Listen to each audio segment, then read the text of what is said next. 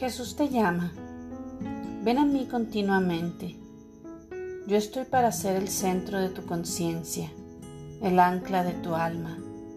Es posible que tu mente vague lejos de mí, pero el punto clave es cuán lejos permitas que lo haga.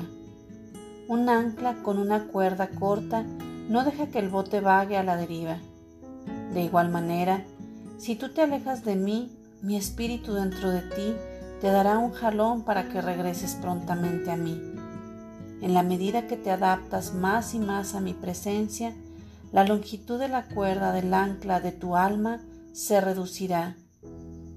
Eso hará que te alejes de mí una corta distancia antes que sientas un tirón desde tu ser interior para traerte de vuelta a tu verdadero centro que soy yo. Estoy contigo.